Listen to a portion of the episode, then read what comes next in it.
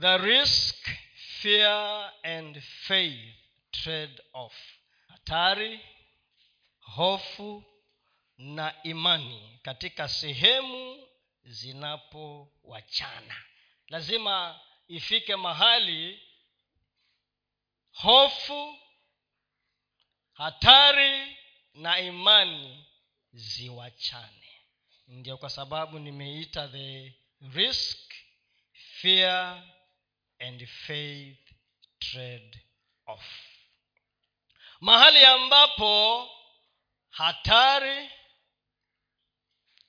hofu na imani zinatengana.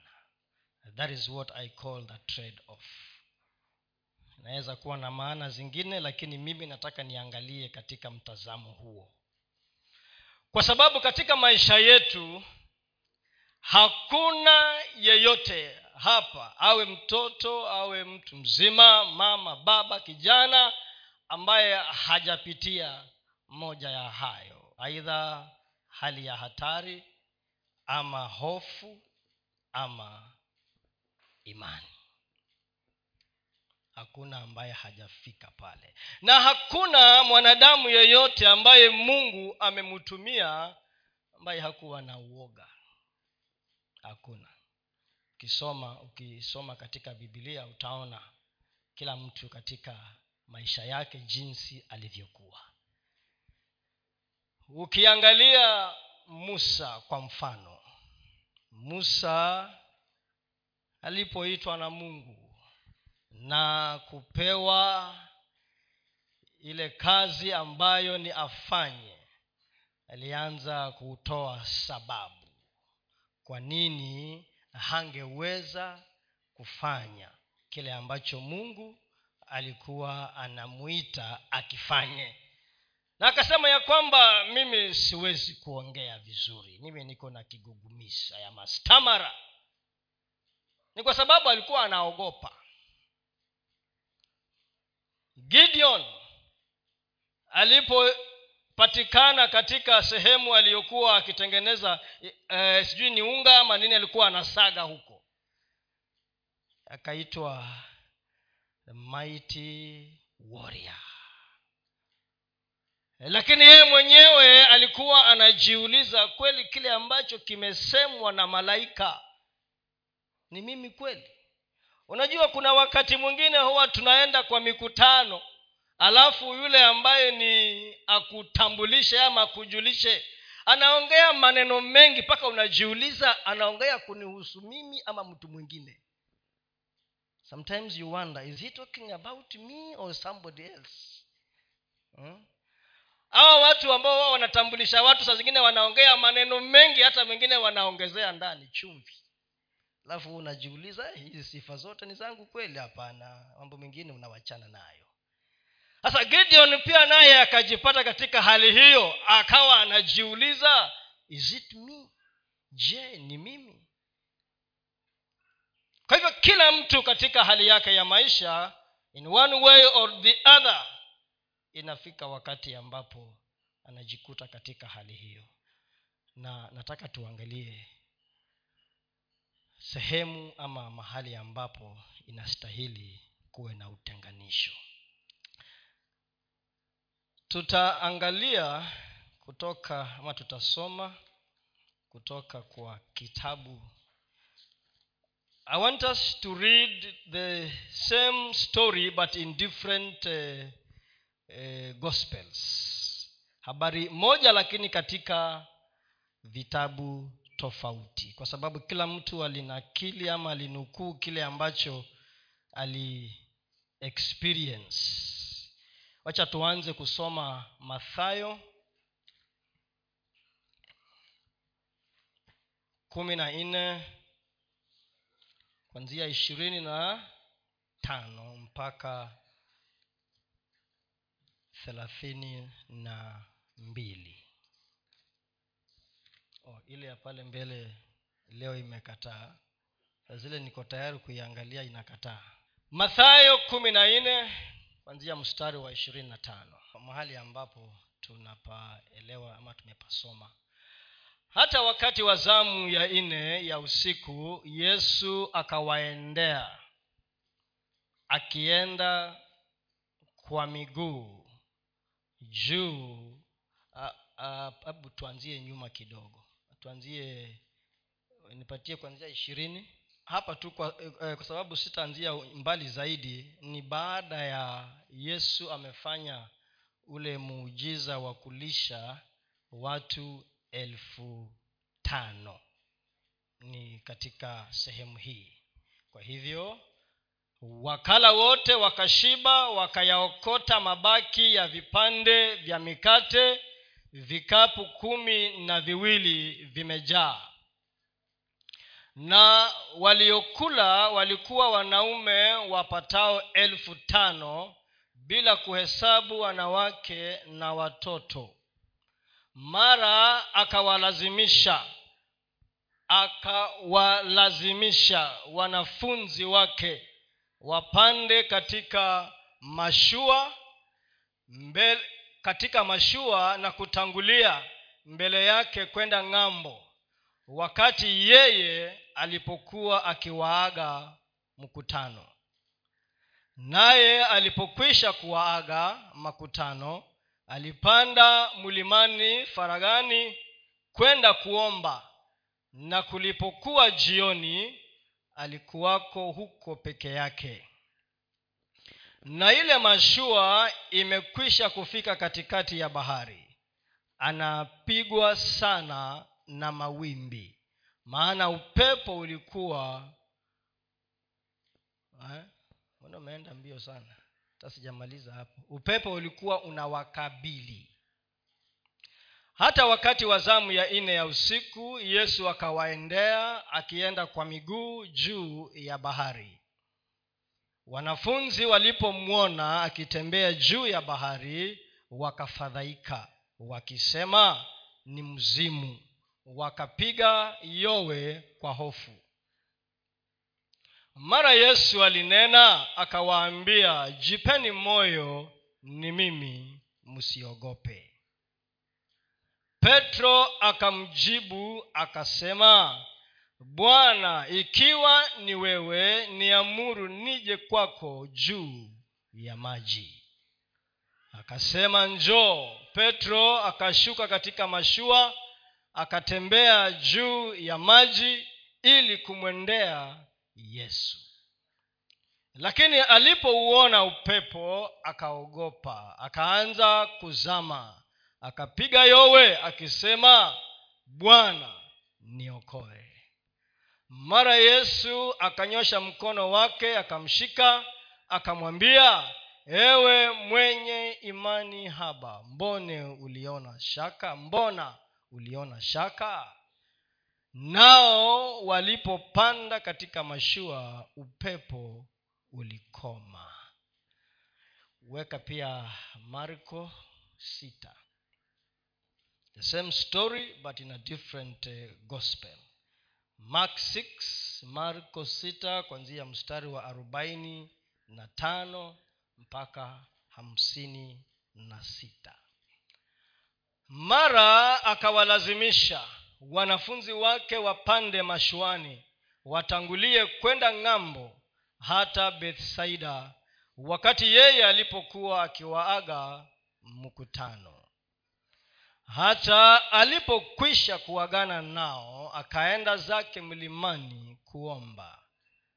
Na kulipokuwa jioni mashua ilikuwa katikati ya bahari na yeye yu peke yake katika nchi kavu akawaona wakitaabika kwa kuvuta makasia.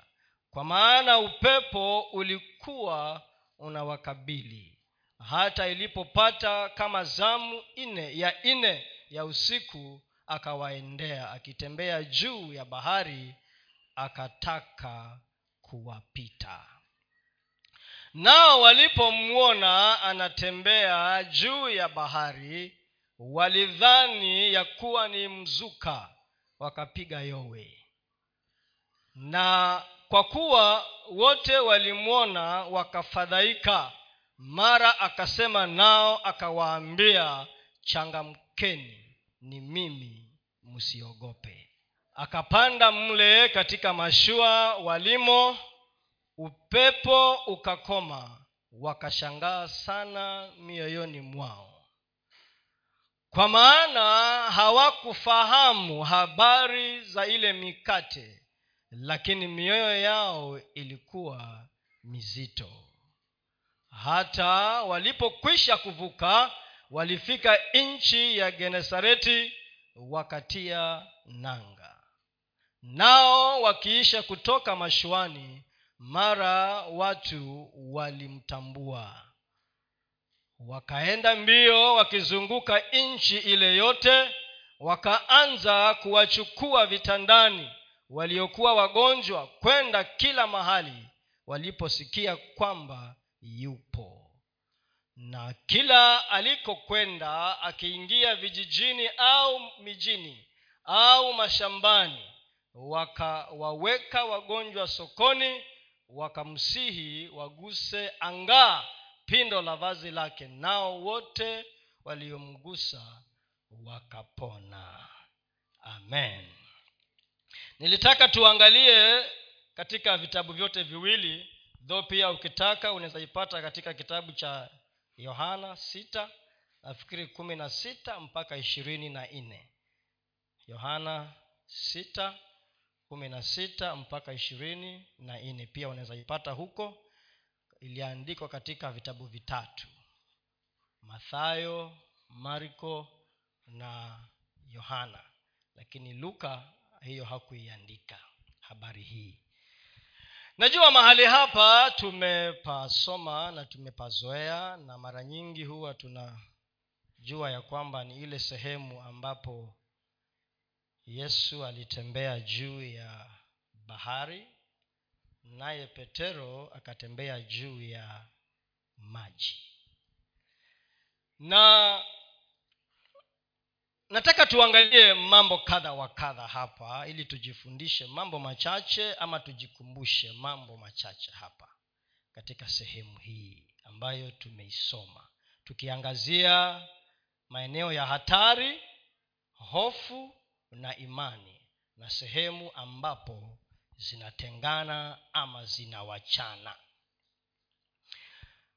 Sasa baada ya yesu kufanya muujiza ule wa kulisha wale wanaume elfu tano na idadi nyingine ambayo hatujui ni wangapi yesu imenukuliwa ya kwamba akawalazimisha wanafunzi wake waingie katika mashua na waende sehemu ama ng'ambo ya pili inamaanisha ya kwamba hawakuwa tayari kuachana na yeye.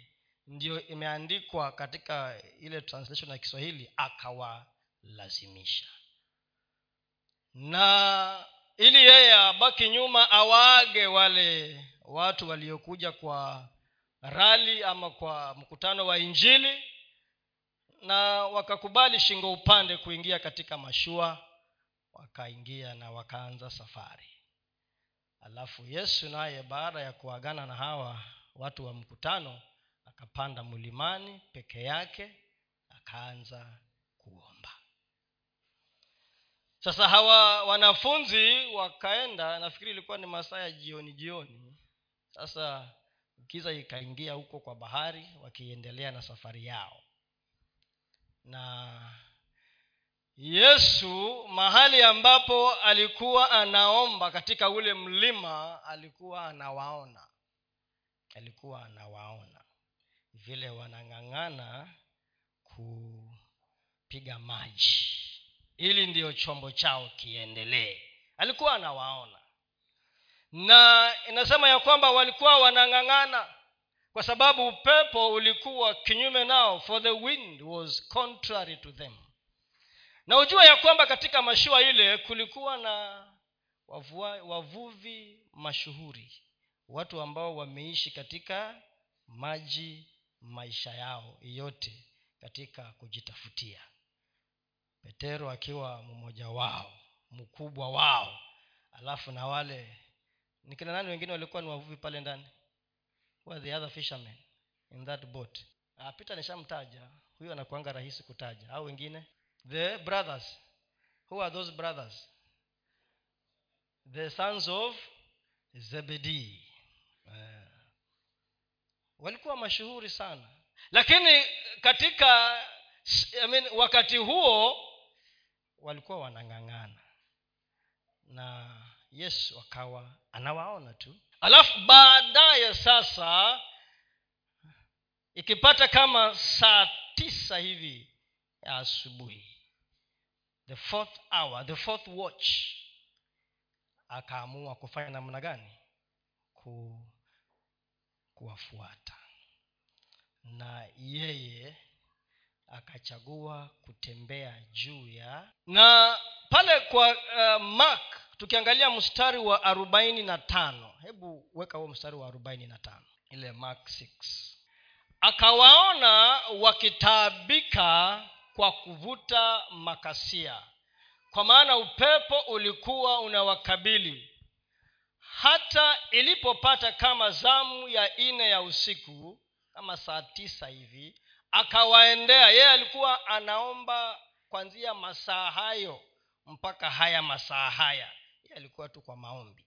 Lakini akitupa macho kutoka kwa ule mlima anawaona vile wanang'ang'ana. Katikati kati ya bahari wanang'ang'ana na hiyo mashua yao na ulikuwa usiku. Uh, akawaendea akitembea juu ya bahari akataka kuwapita. Akataka kuwapita. Sasa unaweza ukajiuliza alikuwa anawaendea hawa ama alikuwa anataka awaonyeshe sarakasi ingine? Alikuwa anataka kufanya nini? Hii nukuu inasema akataka kuwa kuwapita. Hebu weka kizungu ya hiyo vasi and he saw them toiling in rowing for the wind was contrary unto them. And about the fourth watch of the night he cometh unto them walking upon the sea and would have passed by them na angewapita.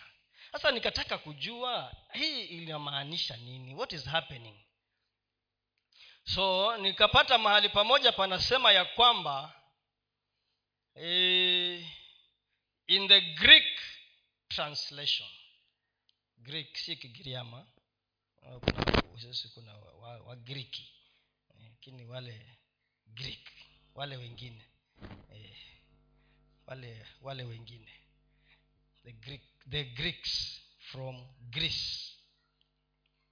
That translation eh, nataka unitaipie neno fulani hapo. Type for me a certain word hapo uweke hapo. Eh, imekataa kufika eh? it is called in english inaitwa theophany. Theophany. Hmm? msishtuke na hiyo neno. Theophany. T h e o. T h e o p h a n y. Mahali popote ukiona imeanza na neno theo it refers to god. Jasasema theology. Nami si mwana theolojia sijasoma theolojia nataka kuwashtua kidogo leo. Nataka kuwashtua kidogo leo. Eh, theophany.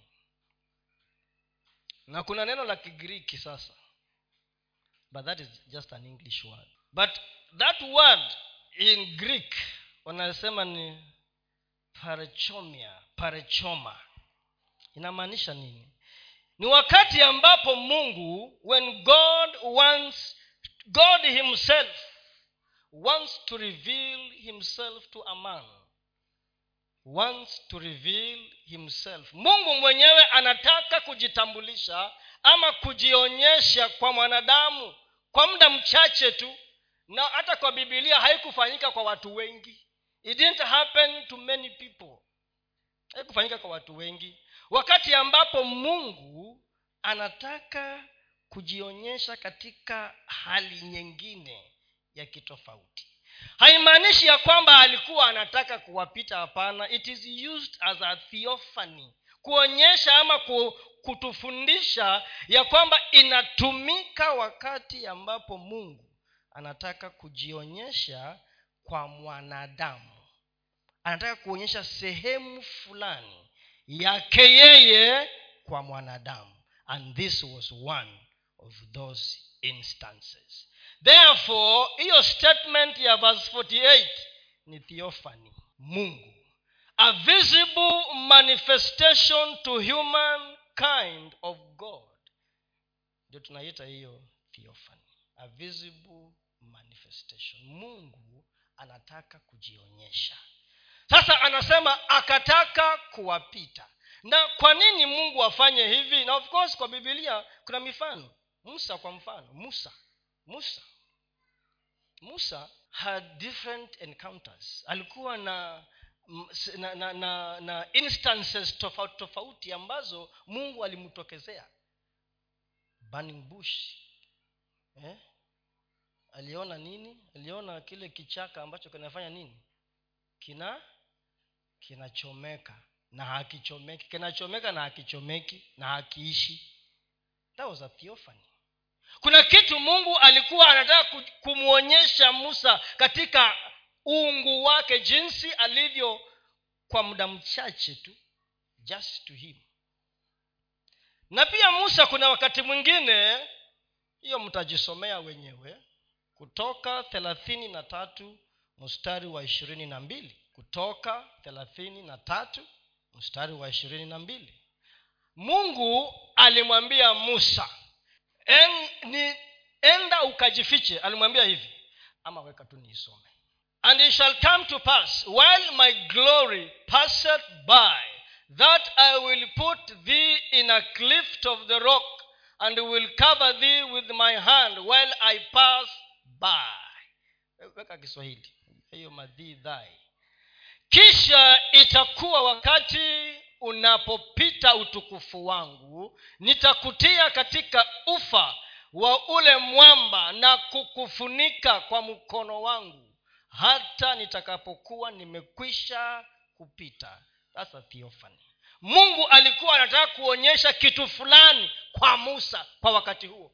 U, sehemu yake ya uungu mwingine ni eliya eliya ukisoma pia wafalme wa kwanza wafalme wa kwanza e, kumi na tisa kumi na moja. Akasema toka usimame mlimani mbele za bwana na tazama bwana akapita.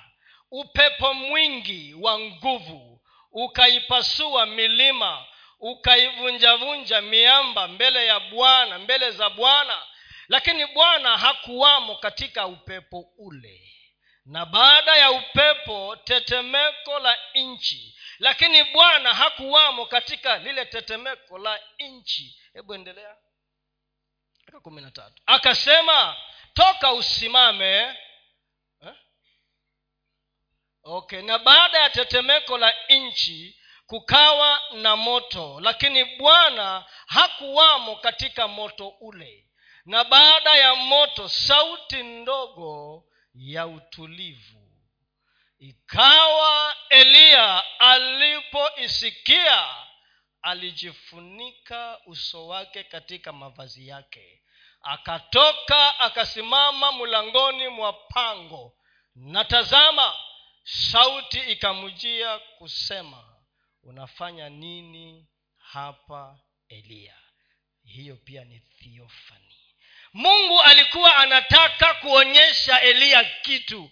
Akangoja tetemeko mungu hayuko. Akamoto hakuna mungu. Mpaka sauti ndogo akaitambua huyu ni nani so akisema alikuwa anataka kuwapita haimaanishi ya kwamba amewaendea awaokoe tena awapite awawache hapo. Hapana. He wanted to draw their attention to something. Na ndio nataka pia nasi attention yetu iweze kuchukuliwa na mungu na atufundishe kile ambacho anataka atufundishe it is when god makes striking and temporary appearances in the earthly realm to select individuals or group for the purpose of communicating a message. Ni wakati ambapo mungu anachagua kushuka mwenyewe katika hali ya ubinadamu aweze kuonyesha mwanadamu kitu fulani ama ampatie ujumbe fulani. Ujumbe fulani. Na hii ikifanyika he wants to draw your attention.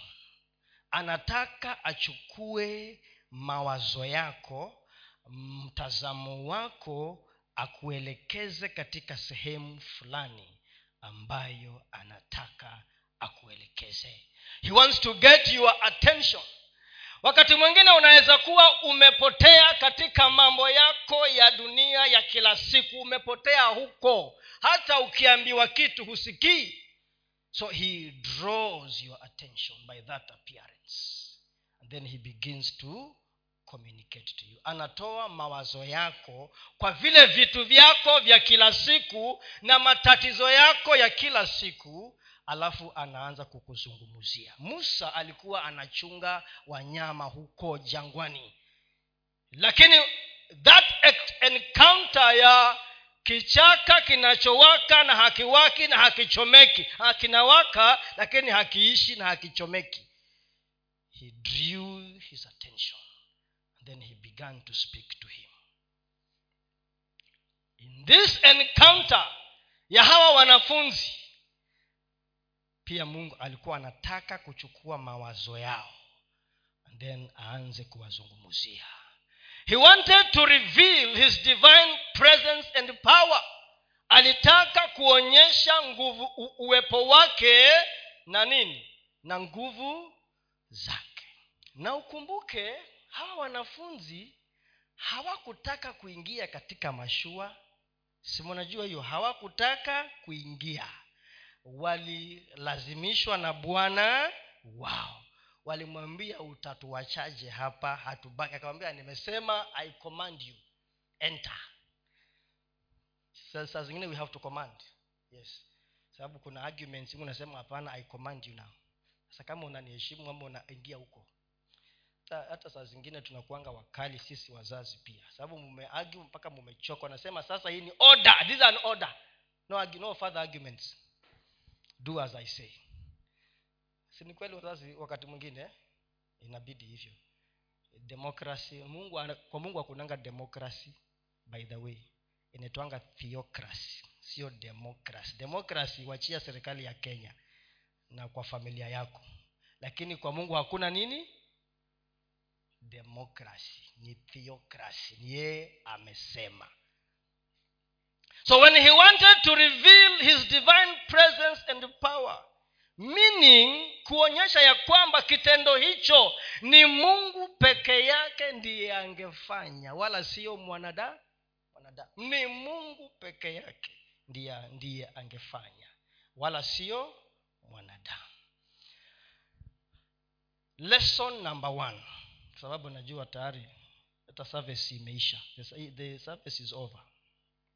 Kulingana na wakati its over. Lesson number one the fact that you obey god does not mean or does not exempt you from challenges and adversity. Kwa sababu unamtii mungu haimaanishi ama haikuondoi katika kukabiliana haikuepushi kukabiliana na matatizo ama changamoto katika maisha yako it does not exempt you. The fact that you have obeyed god does not exempt you from going through difficult moments. Wanafunzi walitii. Waliambiwa ingieni katika mashua. Enter that boat. Na tukutane wapi? The other side. Huko pande nyingine una umesikia wakati mwingine unaweza kuwa umepitia changamoto kali na umwendee ndugu ama dada ili akutie moyo akwambie ama kuna dhambi ulifanya? I think you sinned. Yeah, you need to find out what sin that you committed utubu kwa haraka sana. Na wengine wanageuka wanakuwa manabii anakwambia na nimesikia nimeona. In fact ulipokuwa unakuja nilikuona. Mungu alinionyesha ya kwamba utakuja na kuna kitu ulifanya. Wakati mwingine si lazima iwe hivyo na wakati mwingine huwa ni kweli. Okay?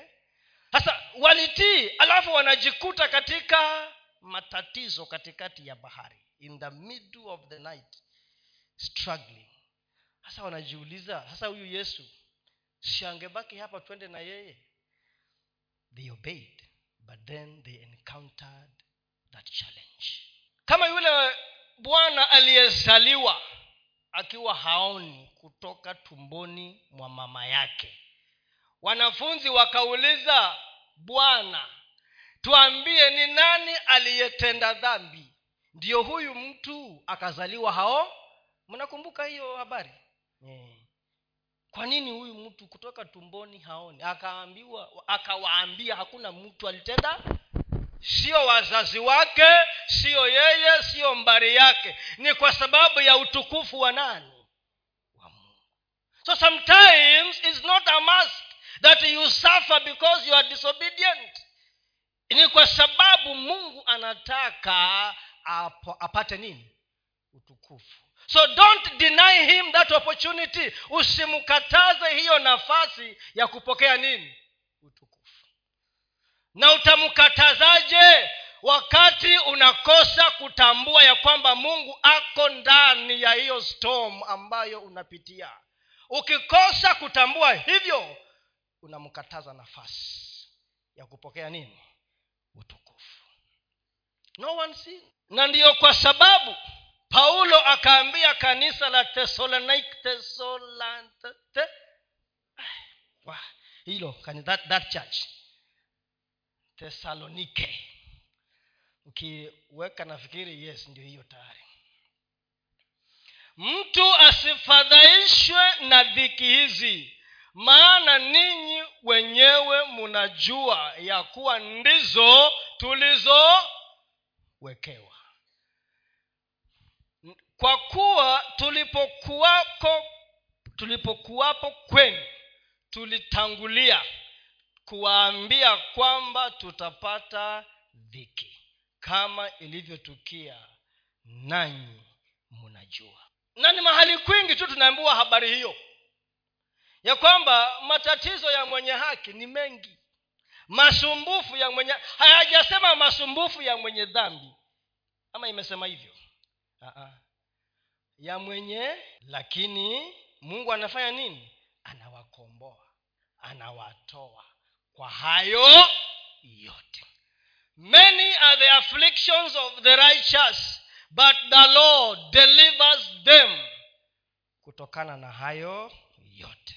Hiyo ni nyingine siyo ile. Hiyo ni zaburi. Hatutasoma kwa sababu ya wakati.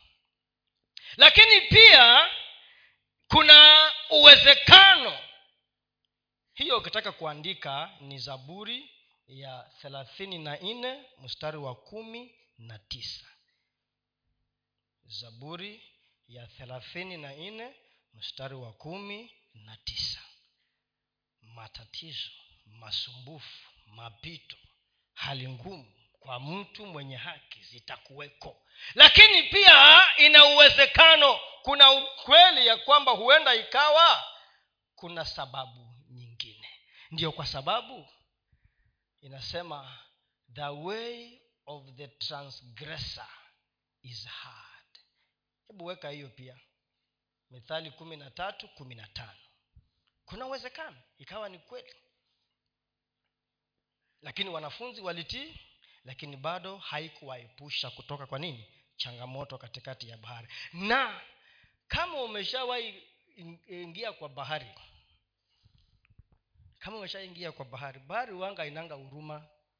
Kama umeingia umesafiri kwa, kwa mashua ama wadau ama nini kwa muda katika maji utajua ya kwamba bahari haina haina huruma. Ufahamu mwema huleta upendeleo. Good understanding brings favor. Hii inasema ufahamu mwema huleta upendeleo. Bali njia ya muasi hii imesema huangamiza. Ingine inasema huwa ni ngumu ngumu. The way of the transgressor is hard. Ngumu. Kwa hivyo pia uwezekano upo uwe ni sababu ya kupitia hali ngumu. Lakini sasa mtazamo wetu ni kwamba it does not exempt you even if you obey. However obey. Number two. Wakati unang'ang'ana when you are struggling god anafanya sees you.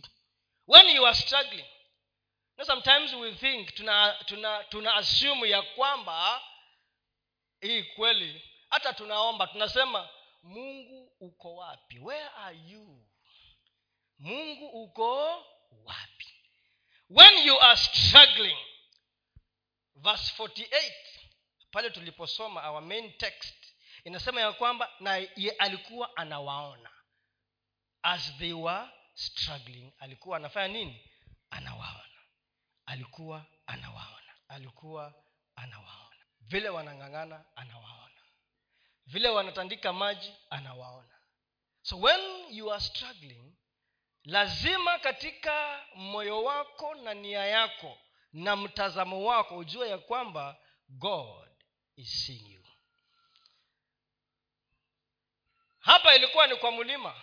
Anawaona lakini still tunasema baba yetu uliye juu hata akiwa juu bado anafanya nini? Number three. Number three. Jambo la tatu. He comes when he is least expected. Anakuja wakati ambapo humtarajii. You least expect him to come. That is when he comes. In the right in the middle of the storm.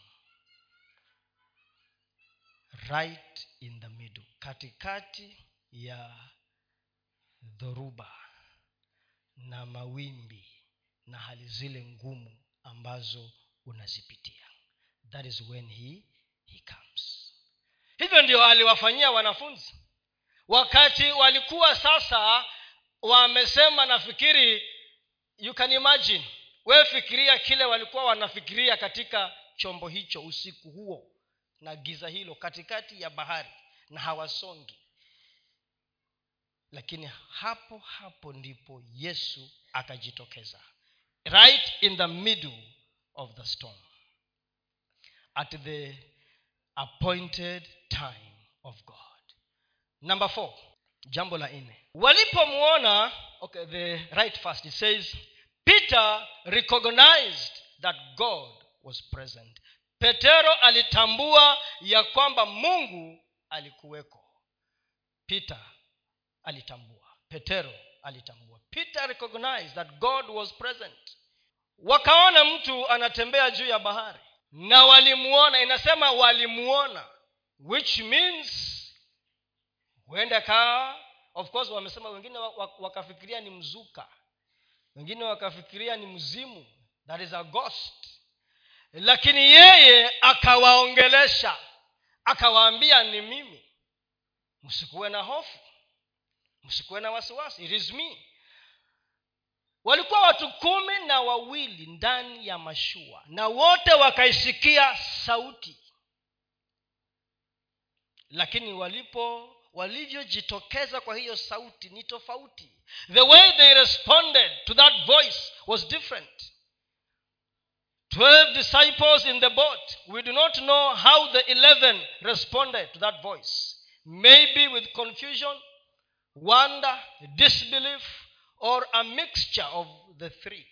Hatujui. Lakini peter peter realized that this was an extraordinary opportunity. Petero alitambua hii ilikuwa ni nafasi ya kipekee. Unaposikia sauti ya mungu unaposikia neno la mungu hata sasa unaposikia neno la mungu ni kitu gani kinaendelea ndani yako? What is going on in your heart in your mind?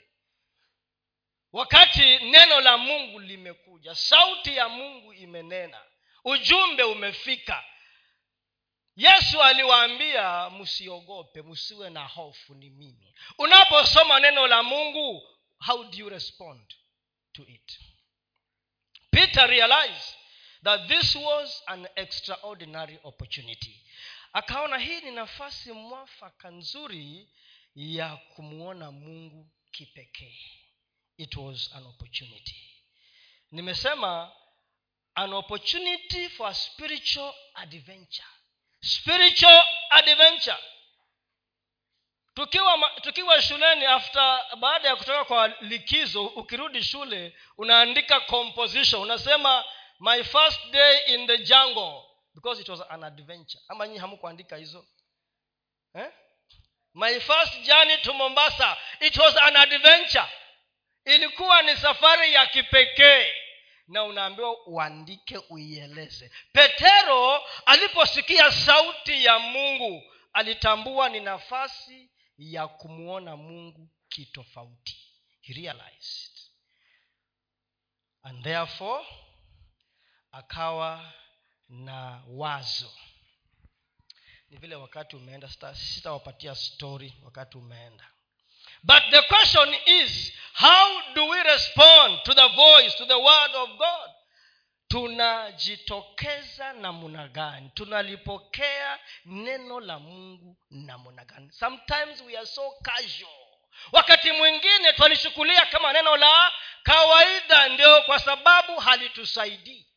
Doesn't help us. Lakini kwa yule ambaye analichukulia kwa uzito ambao unastahili linamsaidia twaweza kuja wengi hapa na neno lizungumuzwe na pengine mmoja tu peke yake atoke hapa na hilo neno na likamsaidia na mwingine na wale wengine wote wabaki wakiwa vile. Na ukimuuliza anasema ibada ilikuwa ya nguvu. Nguvu ilikuwa wapi? If that word was not taken with a seriousness that it deserves mumeona wale watu huwa wanapanda zile naitwanga hot hot uh, air balloons. Unaingizwa kwa, kwa, kwa kama kikapu hivi unakaa hapo ndani alafu baluni inafanya nini? Inapeperushwa huko juu. Mumeona hao watu? E, hiyo adventure haikuangi rahisi. Haikuangi rahisi. Kama umeshapanda hizo haikuangi rahisi.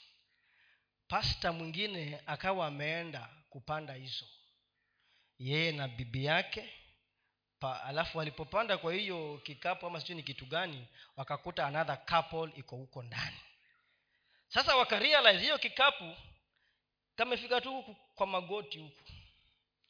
Huku wengine kote kuko hii kuko nje. Kakaanza kupeperushwa. Ai. walipofika mahali huyu bwana huyu pasta akauliza huyu bwana ambaye anakiendesha akamuuliza wewe unafanya kazi gani? Walifikiria atawaambia etieni astronaut sijui ni nani akamwambia mimi sina kazi nafanya. Mimi nilikuwa dereva wa pickup. Nikapata ajali. Nilipopata ajali nikaamua niwachana mambo ya mapickup nijaribu hii. Na wakamuuliza ajali ilifanyika kwa sababu gani? Nilikuwa mlevi. Ai. so wakaju yaani mtu alikuwa mlevi akagongesha gari ndio amekuja kuendesha hii na tumeingia hapa ndani.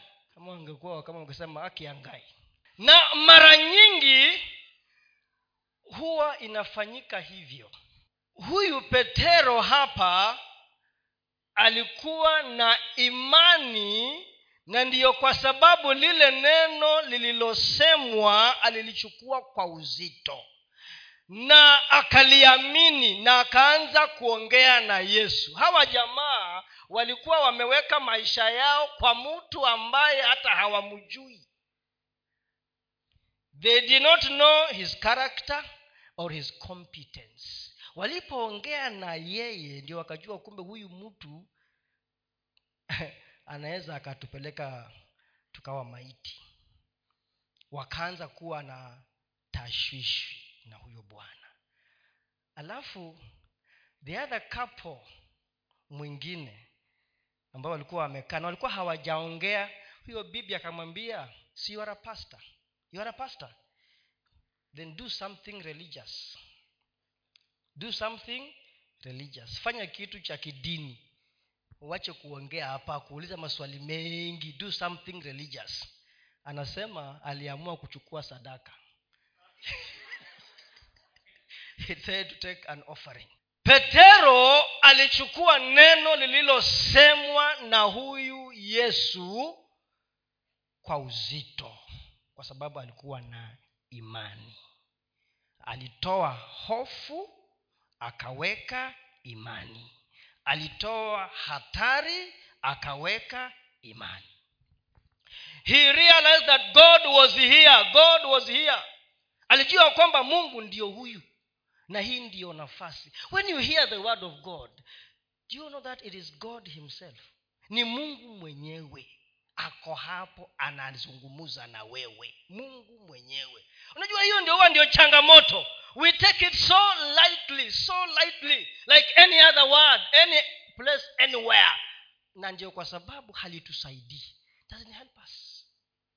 But he took that word and spoke back to jesus najua mnasema siamaliza jamini time, time imeisha. Wacha nitaje hizi point zangu tu nimalizie hapo. Usikuwe na wasiwasi nitataja tu.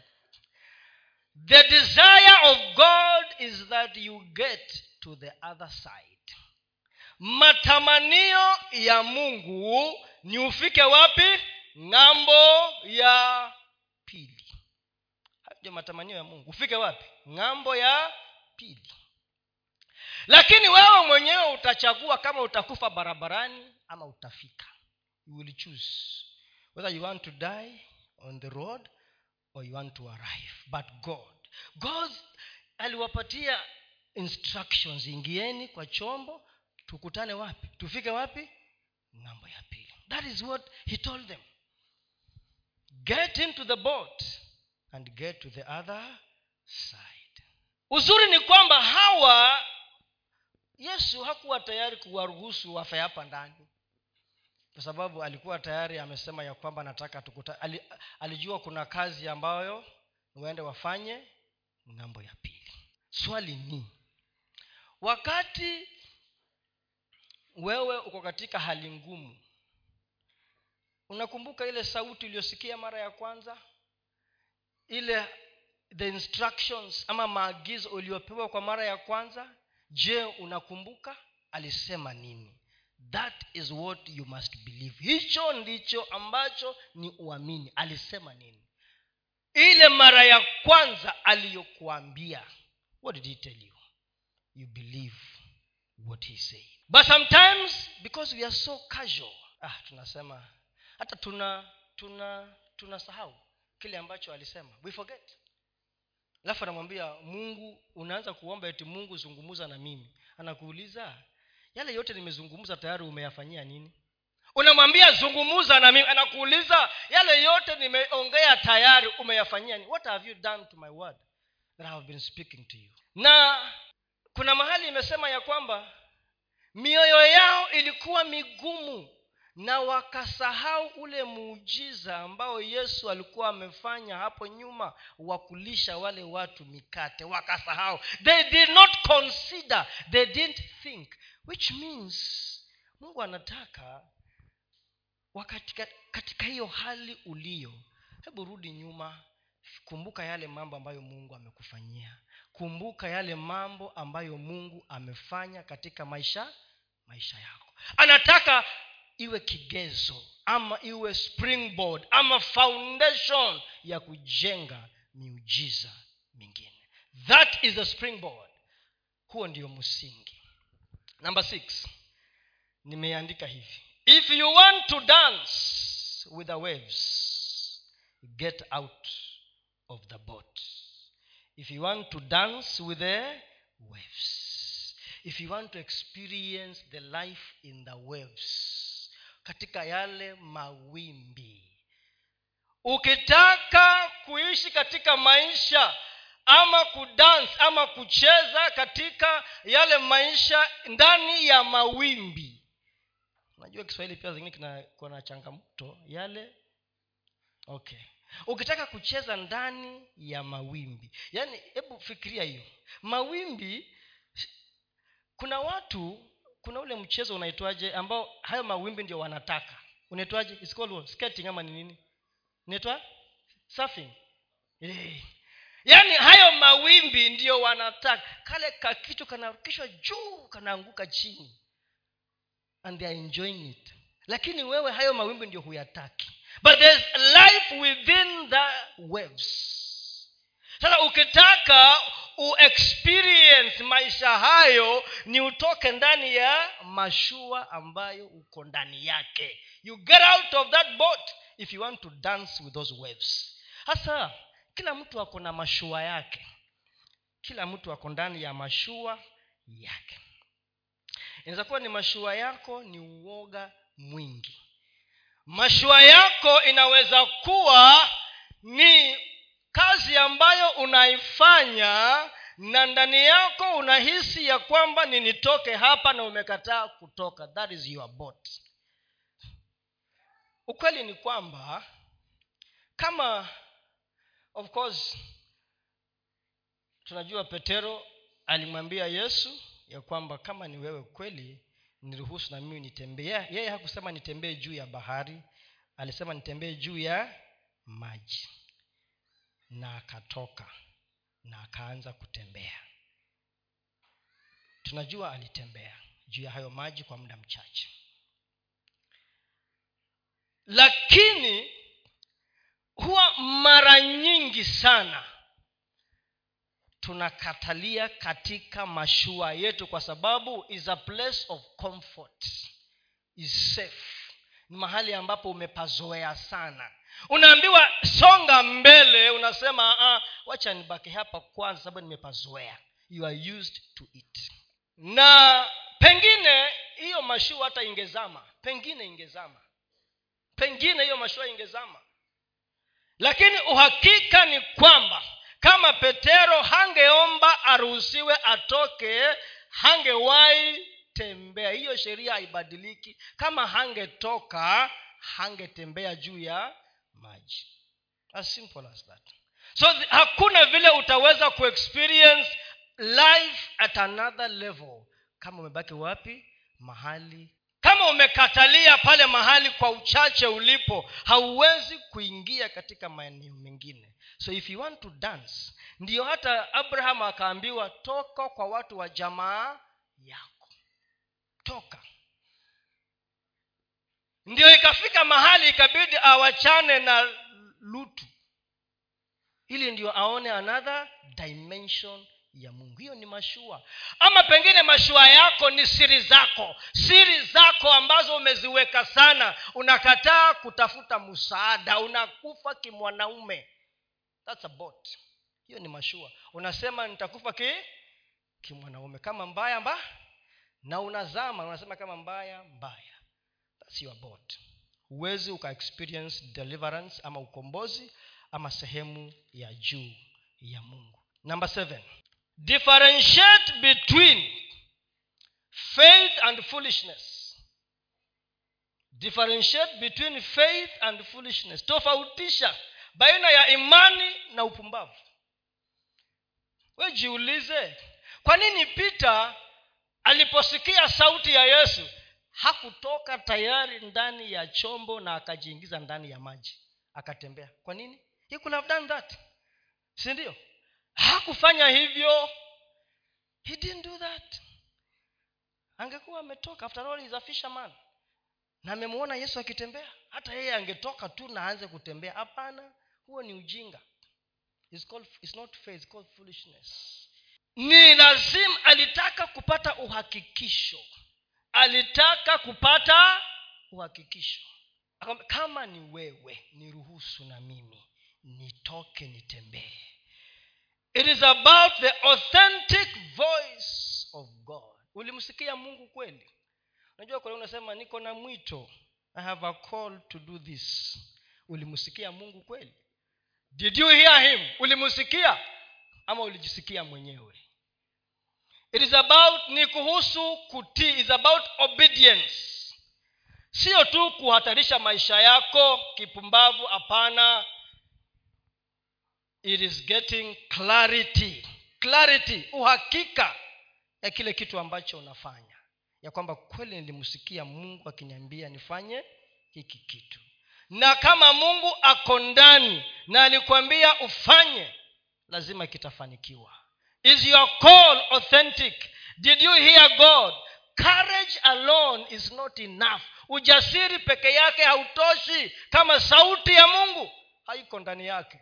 Kama maagizo ya mungu hayako ndani. Ujasiri peke yake haitoshi. Utakufa. Kama kondoo you need to hear god. Wisdom and discernment is important. So peter wanted clarity and assurance and number eight and the last one wachie hapo is you choose your territory to dominate. You choose the territory that you want to dominate. You choose the territory. Unachagua maeneo unayotaka kutawala. Unachagua. Kuna sababu kwa nini yesu alitembea juu ya bahari na kuna sababu kwa nini petero alitembea juu ya maji. Petero alisema kama ni wewe niruhusu nami nitembee juu ya maji. It is maji is limited. It is contained in the bahari. Lakini bahari imebeba nini? Vitu imebeba maeneo mengi. Sasa wewe mwenyewe ndiwe utachagua ile lile eneo ambalo unataka kulimiliki the territory that you want to control you will determine.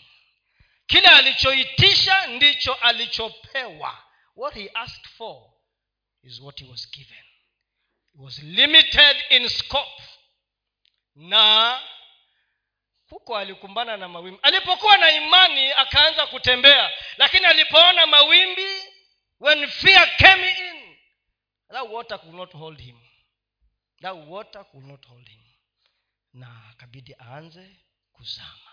Wacha niseme hivi kuna mambo mengi hapa ya kujifundisha but hata kama peter hata kama peter alitembea juu ya yale maji na si bahari na akaanza kuzama baadaye alijua mahali kwenye uzima unapatikana. Alijua mahali kwenye kuna ukombozi. Alijua usalama wake bado uko kwa yesu. Na ndio kwa sababu alimuita tena alimuita akatembea. Alimwita akamtoa ndani ya maji. Na hata kama alizama kwa huo muda mchache alitengeneza historia. Alifanya nini? Historia. Ama kuna mwingine? Mmemsoma alitembea juu ya maji. Kuna mwingine? Peter alijiuliza yaani kumbe hii kitu nimekuwa nikivua samaki miaka mingi sijawahi tembea. Kumbe you can walk on this thing.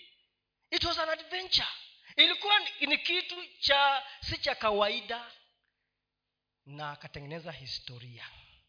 Wale wengine amshua walikasirika kumwambia wacha kimbelembele pita tunakujua. We know you pita wachana hii upuzi yako utakufa. Na hata wewe pengine watu wanakwambia hivyo wachana upuzi yako kimbelembele hii imani yako wachana nayo. They are telling you the same thing. But peter made history. Whichever way alitengeneza historia na ndiyo kwa sababu tunajifundisha mambo machache kutoka kwake. Ili ndiyo tutenganishe hatari hofu na imani isimame. Amen. Sijui wewe katika maisha yako historia gani utaifanya bila kutoka ndani ya chombo? Mahali pako pa uzoefu mahali pako pa kushindwa. That boat hiyo mashua yako inakuzuia usifikie kilele cha kufanya historia katika maisha yako na kufanya utofauti katika maisha yako. Chagua mwenyewe yale maeneo ambayo unataka kuyamiliki kulingana na imani yako na maneno yako na maisha yako. Naye mungu anakupatia hivyo kulingana na matamshi yako na kile ambacho umemwambia nataka nifanye anakuruhusu ufanye hicho nimetambua ya kwamba kwa mungu mungu haishi. God is unfinishable. Huwezi kuniambia ulienda kwa mungu ukachukua vyote vikaisha haviishi. The possibilities in god are endless. Ni wewe mwenyewe ndio unachagua your possibilities. Wacha mungu atubariki na mungu atusaidie na neema ya mungu izidi katika maisha yetu ili tuweze kutembea